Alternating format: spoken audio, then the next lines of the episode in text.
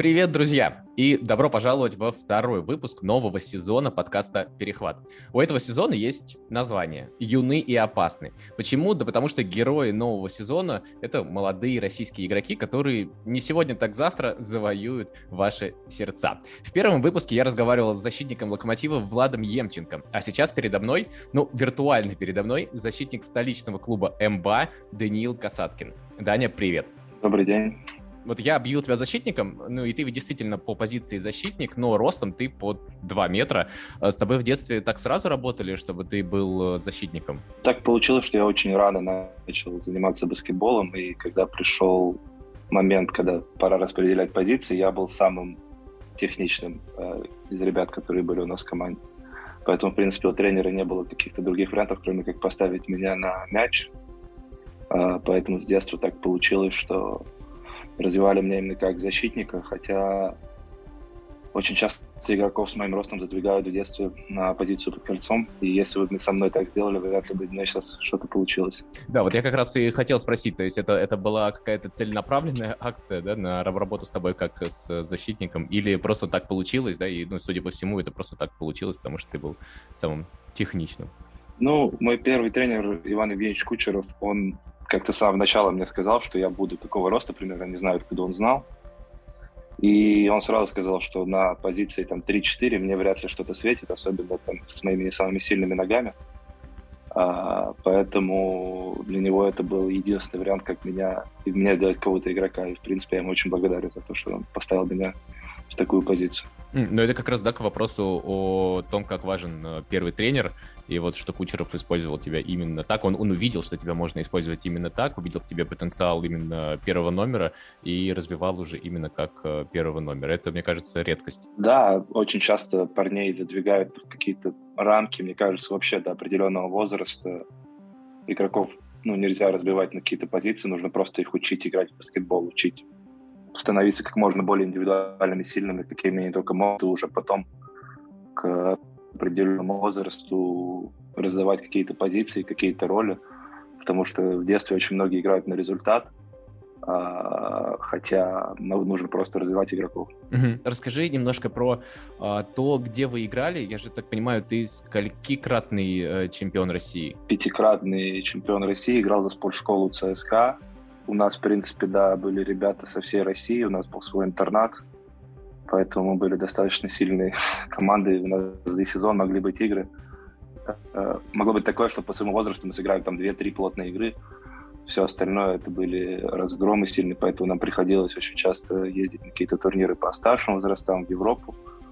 Э, там какие-то года у меня было под 80, под 90 игр, потому что я играл в, ну, в таких количествах лиг по разным возрастам. Э, да, пять раз выигрывал чемпионат России – а, три раза в составе своего года, один раз в составе команды на год старше, и один раз я играл за сборную Москвы уже последний в России. Это, это сильно, это пятикратный чемпион России. По-моему, больше тебя выигрывал только, только Паша Совков. Я не знаю, сколько он выигрывал, но да, наверное, я достаточно... Ну сколько, пять... всего пять России есть, я пять и выиграл. Одно я только проиграл, но я, в принципе, наверстал за другой год. Ну да, да, их по сути, по-моему, 5 и есть. А, я читал, что в старших классах ты перешел в какую-то специальную школу, где расписание было заточено под э, спортивную жизнь. Э, что это была за школа? Это школа, не знаю, какой у нее сейчас номер. Раньше был 704 школа для всех спортсменов ЦСКА разных направлений, пловцы, атлеты, баскетболисты, футболисты. Там, ну, в основном 90% школы это были спортсмены ЦСКА. И там была просто вторая смена – она начиналась там в 11 часов, и благодаря этому у нас у всей команды была возможность тренироваться утром, в отличие от других спортивных школ, которые тренируются там один раз в день, полтора часа в день. Мы тренировались 4-5 раз э, в неделю, мы тренировались по два раза в день. И причем именно тренировки были индивидуальные с утра. То есть Иван Евгеньевич, ну, мы ничего не делали в плане там, каких-то командных взаимодействий. Все, что мы делали, это точили индивидуальное мастерство, бросок, какие-то обыгрыши, а, атлетическую подготовку, Поэтому считаю, что это очень большое преимущество именно нашей спортшколы было. А вот пока вы точили индивидуальное мастерство, где вы выступали в это время? А в каких лигах? Ну да, да, да. А это и была та же спортшкола, в которой я и был всегда. Mm. Просто мы после девятого класса все перешли все основные игроки перешли в эту спортшколу. И это позволило нам а, тренироваться два раза в день. Но играли мы в те же соревнования, что и всегда, в принципе. А вот в, в какие-то вот примерно в эти годы ты ездил в тренировочный лагерь в Тревиза, это, по-моему, называлось как-то типа Тревиза Eurocamp или, или как-то так. А, что да. это был за, за, за лагерь? А, что ты там делал? Это было на самом деле очень-очень круто. Получилось, что позвали меня. Там было два подразделения. Был Еврокэмп, который взрослый, там парни 18-20 лет, кто-то, кто готовится к драфту НБА. А, были там Бэма Дабая, Драгон Бендер, э, игроки, которые в итоге попали на самый верх в НБА. И было подразделение для до 16 лет, там 15 человек со всей Европы позвали.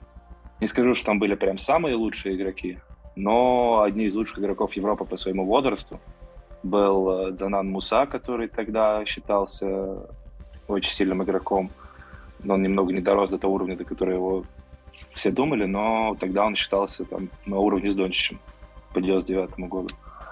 Ну и, в принципе, это просто был крутой experience, потому что мы приехали туда, там был Рики Рубио, Кайл Лоури, мы слушали там речи от Пофлукаса, проводили тренировки там, Трэджан Лэнгдон проводил тренировки, была возможность пообщаться со всеми. А, наш главный тренер был, а, я забыл, как его звали, который сборную России возглавил на чуть-чуть и ни одной игры не сыграл. Кацаракис, по-моему. Кацикарис, да. Вот он был главным тренером у нас. То есть мы провели тренировки, провели все тесты, как в НБА, э, сыграли матч при скаутах НБА э, против какой-то местной команды там на год или на два старше. Э, поэтому это было очень круто. Весь зал был полон какими-то агентами, там Мессина был на игре, то есть ну, для молодого игрока это было очень круто, просто увидеть все эти лица, поговорить с ними, пофотографироваться, вообще окунуться в эту атмосферу. А, это очень, очень интересно. А можно ли сказать, что ты вернулся из э, Тревиза э, другим игроком, да? Конечно, любой опыт добавляет э, какой-то уверенности, я бы сказал, когда ты едешь туда и играешь лучшими игроками в своем возрасте в Европе и чувствуешь, что ты не хуже их, ты можешь с ними соперничать, это, конечно, добавляет уверенности. А, я бы больше сказал, что это как-то мне помогло не в плане каких-то индивидуальных моментов, потому что сбор проходил, по-моему, там три дня. Это больше просто помогло в плане уверенности, в плане взгляда какого-то на баскетбол другого, того, что я мог пообщаться там. Словно для меня пообщаться я с Траджином Лэнгдоном было очень важно, потому что он был мой кумир э, детства, и мы там жили в одном отеле, мне удалось с ним поговорить такие моменты, конечно, добавляют и уверенности, и вообще какого-то добавляют другое восприятие баскетбола. А с кем-то ты там познакомился из тех, с кем впоследствии поддерживал связь? Да, с Мишей Кулагиным, не знаю, наверное. Мы вместе с ним ездили. А, он был во взрослом кемпе.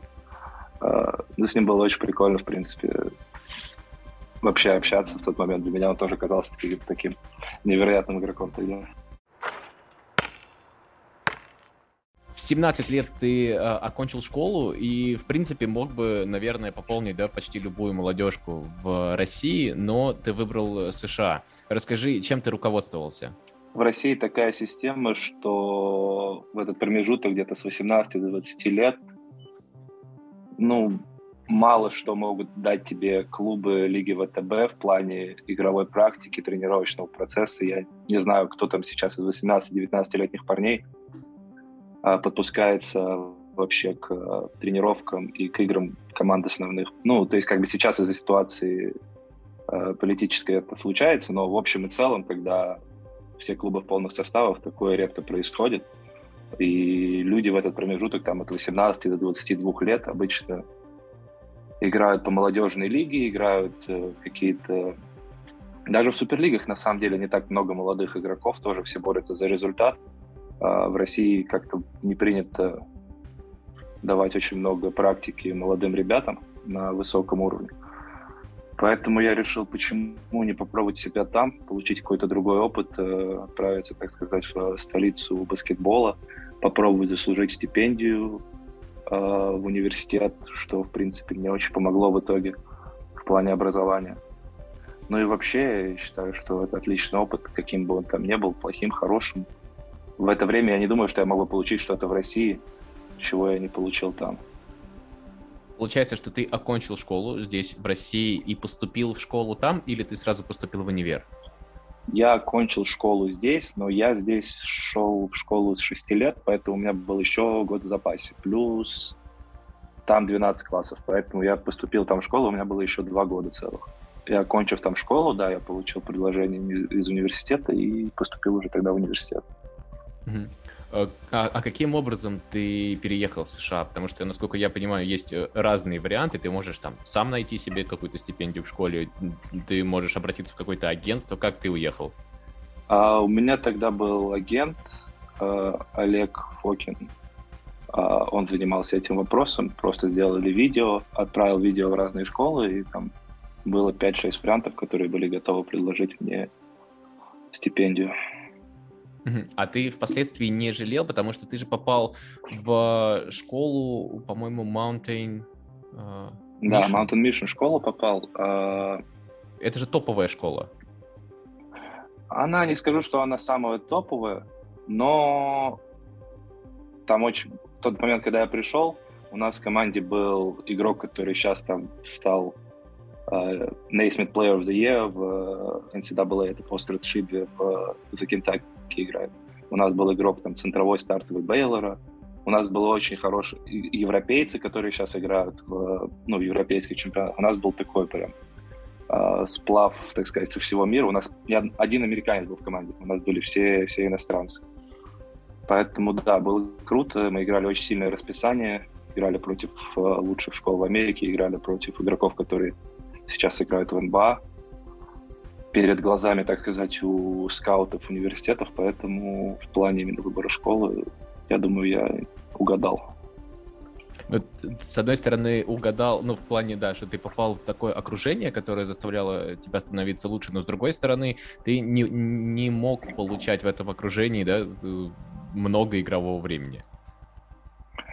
Ну, на самом деле, и окружение было сильным, но не на моей позиции, я бы так сказал. Поэтому я с самого начала начал играть в старте, получать много времени. Поэтому с этим тоже проблем не было.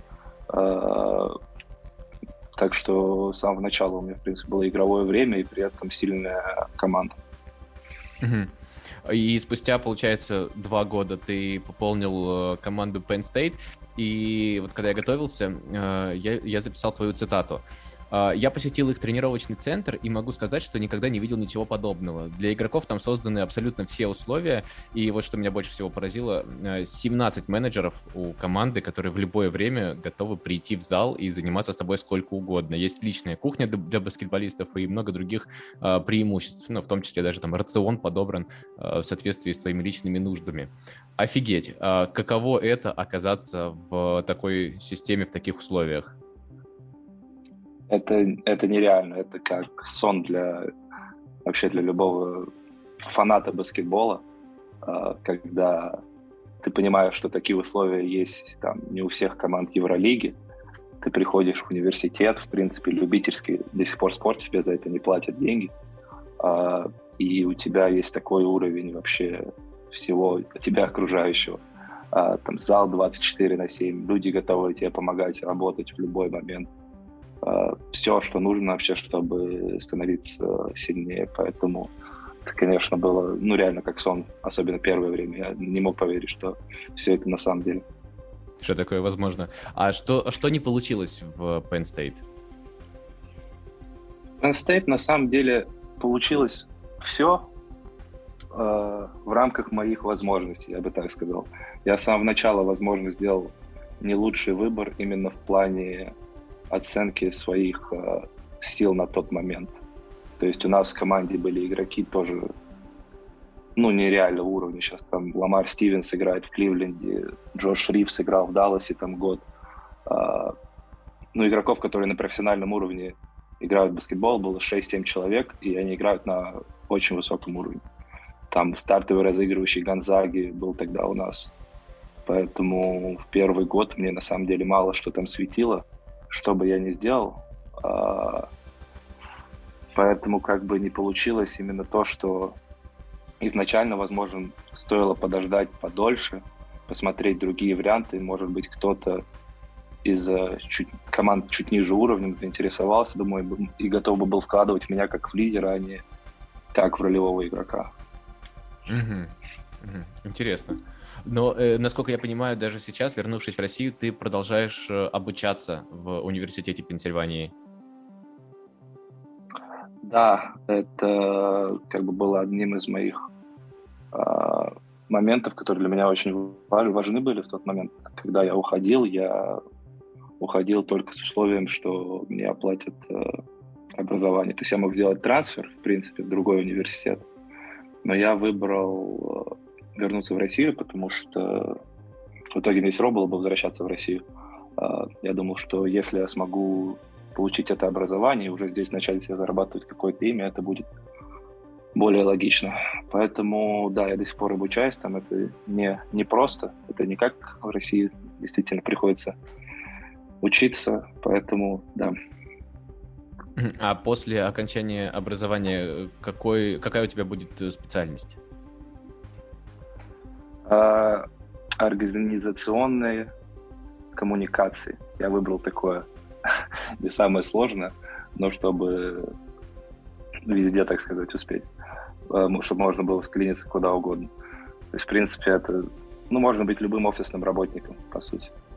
Mm-hmm. Но выбирать что-то специфичное, ну, понятно, что специфичные специальности, они более востребованы, но онлайн это очень сложно, учитывая все тренировки, а, что-то такое существенное, так сказать, делать. Поэтому я выбрал то, что более обширное.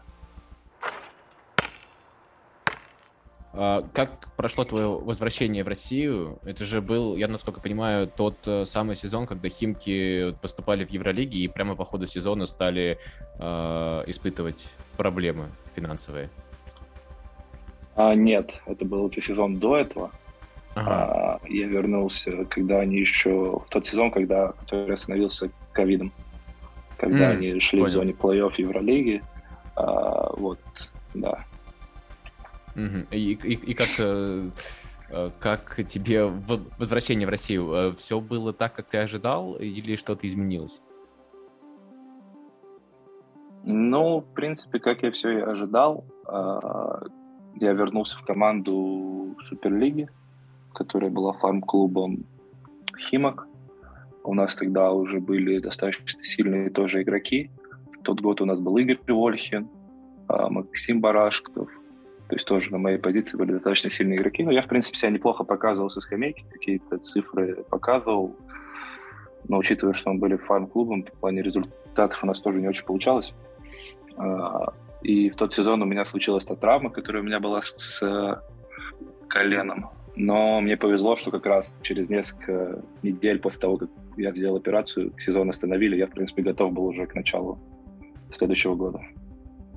Угу. А вот э, как раз про следующий год э, вопрос. А, есть ли у тебя ответ на вопрос, почему тебе все-таки не дали попробовать там, ну, в единой лиге ВТБ, в Евролиге, уже в момент, когда уже там все иностранцы уехали, когда э, команде действительно было сложно, почему не дали тебе попробовать? А, ну, в тот момент, когда все это случилось, вся эта ситуация э, с Химками, я в принципе, постоянно тренировался с ними, а, съездил даже на два выезда, заявки был, но там были плотные игры, поэтому меня не выпустили на площадку. А, ну, проблема была, в принципе, наверное, в том, что на тот момент э, в той команде были, несмотря на то, что многие ушли, задняя линия все равно составляла там Эрик Маколовым, Алексей Швед, Антон Панкрашов, Егор Вяльцев, Евгений Воронов – то есть все люди с опытом, все люди с именем. То есть когда у тебя там есть 5-6 человек впереди тебя на твоей позиции, когда молодой в России достаточно сложно получить какое-то игровое время, просто потому что они на тот момент сильнее и опытнее. Mm. Понял, да, в принципе, да, задняя линия была очень неплохо укомплектована. Это вот если бы ты был форвардом, то тогда... Да, наверное... там у нас парни, которые были побольше, они получали свои возможности. Там Влад Шарап, э, Дима Кадошников, а, они выходили и получали минуты, потому что именно там уехал Букер, уехал Монро, уехал Жеребко, а, и как раз освободились позиции передней линии.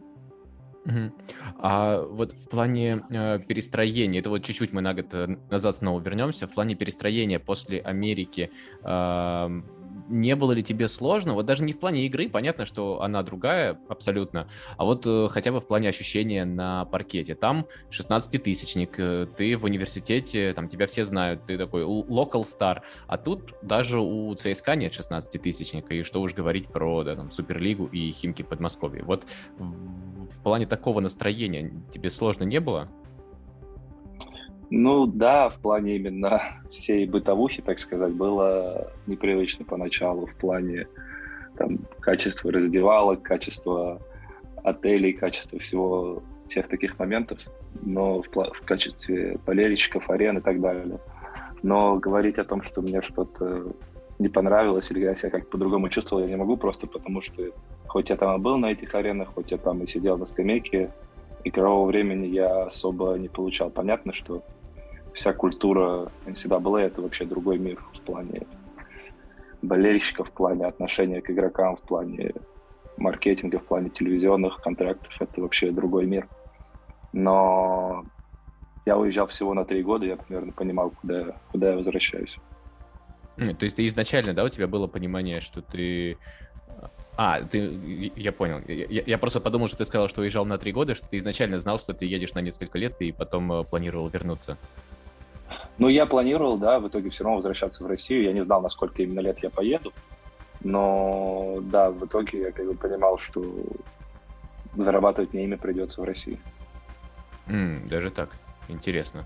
А сейчас как ты чувствуешь себя в МБА? Чувствуешь ли ты, что ты заработал это имя? Ну, все относительно. А если брать условную Суперлигу, то, в принципе, наверное, да. А если брать там всеобщий российский баскетбол, то, конечно, еще очень много целей, которые не достигнуты, которым, которым стремлюсь. А, да и в плане Суперлиги тоже мы в этом году не смогли отобраться в плей-офф, поэтому тоже есть куда расти.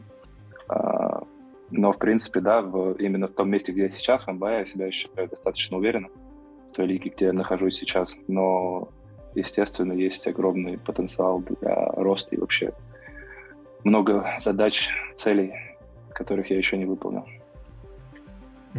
А если э, сравнивать, э, ну, условно, твое твою жизнь, вот даже в плане твоего расписания. Например, э, вот ты говорил про свое расписание в США. Я просыпаюсь в 5.30, э, с 6 до 7 тренажерный зал, потом душ и завтрак, с 8 до 12.30 я на уроках, дальше обед, и после него индивидуальная, затем и командная тренировка, ужин в 18.00, затем полтора часа на выполнение домашней работы, и где-то в 20.30 я свободен, и отбой там в 10.30, в 11. Какой график у тебя сейчас в МБА, и отличается ли он от того, того, что у тебя был в Химках? А, ну, полностью другой, понятное дело, когда убираешь а, учебу, когда убираешь тренировки в 6-7 утра, то становится больше свободного времени. Ну и, в принципе, сейчас я профессиональный спортсмен, а тогда был любительский, поэтому, наверное, поэтому есть такая разница. Сейчас расписание такое, что может быть там одна большая тренировка в день, там с 12 до 3 а все остальное время я, в принципе, свободен, могу выполнять уроки, могу, не знаю, гулять с друзьями, делать, в принципе, что хочу. В Америке в этом плане было все намного более сжато. Чувствуешь ли ты э, сейчас, что готов к единой лиге ВТБ? Мы когда разговаривали с э, генеральным директором МБА Игорем Кочеряном, он сказал, что к некоторым игрокам, и это было уже после отъезда Макара Коновалова и Владислава Одинокого в Парму, он сказал, что к некоторым игрокам, и ты был в их числе, э, проявляют интерес клубы единой лиги ВТБ. Ну и в принципе МБА может стать, э, имеет шансы стать клубом единой лиги ВТБ. Чувствуешь ли ты сейчас, э, что ты по своему уровню готов э, выступать выступать на этом уровне? Да, абсолютно понятно, что уровень единой лиги ВТБ это немного расплывчатое понятие в плане того, что команды самой верхушки и команды из э, нижней части таблицы находятся немного в разных вообще мирах. Чуть-чуть, совсем чуть-чуть. Да, поэтому э, сложно как-то именно прийти к понятию уровень единой лиги ВТБ но смотря на то, кто сейчас там играет, э, смотря на уровень баскетбола, я думаю, что я нормально бы смотрелся бы там достаточно уверен. А какие у тебя, в принципе, а, планы? Потому что ты, э, мне кажется, человеком, который все-таки строит какие-то планы, да, там, долгосрочные или хотя бы среднесрочные. Какие у тебя планы ближайшие на свою карьеру? Ну, я больше пытаюсь не планировать именно куда какие-то переходы на, на какой-то уровень и так далее. Я больше пытаюсь развивать э, себя, а, и как дальше уже все остальное само случится. Если я буду достаточно хорош для того уровня, на котором я хочу, то люди заметят это, и я там окажусь. Поэтому каких-то именно планов, куда там я хочу попасть на ближайшее время, ну, у меня нет. Я просто хотел бы становиться лучше, становиться сильнее, прогрессировать и дальше уже смотреть, что вообще будет в будущем. Но когда-то ты говорил, что все равно конечная цель — это НБА. У тебя она осталась по-прежнему такая? Ну, как говорится, никогда не говори никогда, но как бы 15-летний ребенок и 23-летний игрок уже немного по-разному смотрят на ситуацию. А, если там в 15 я был каким-то мечтателем, думал, что я там завоюю мир и буду играть там в НБА, буду там, лучшим игроком везде, где только я буду, то сейчас, побывав и в Америке, увидев уровень игры там, а, и здесь, в принципе, команда высокого уровня, в Единлиге ВТБ, в Суперлиге, а, я понимаю, что это нереалистично а, местами. А, понятно, что там при Джоне в 35 уезжал или во сколько там в, в НБА. То есть как бы у всех разный путь. Разный путь разви- развития, разная траектория развития. Кто-то раскрывается в 20, кто-то в 26. У всех по-разному. Все зависит от ситуации, в которой ты окажешься. Поэтому каких-то таких целей НБА или так далее я не ставлю. У меня есть, конечно, свои мечты. Я бы хотел играть в Евролиге. Всегда хотел. Мне очень нравится Евролига. Очень люблю смотреть. А, это, наверное, сейчас то, к чему я больше всего стремлюсь. Но, как я и говорил, для меня больше важно само развитие меня как игрока, чем а, какие-то долгосрочные планы на будущее. Вот таким получился разговор с защитником МБА Данилом Касаткиным. А, Дань, если ты хочешь еще что-то что сказать, то микрофон у тебя. Да нет, спасибо большое за это интервью. Было очень интересно, очень приятно поговорить о баскетболе. Да, и тебе спасибо большое, что пришел. А вы, друзья, а, смотрите, смотрите матчи МБА, болейте за МБА. А, читайте перехват, смотрите и слушайте тоже перехват, любите российский баскетбол и увидимся, услышимся с вами в следующем выпуске. Пока!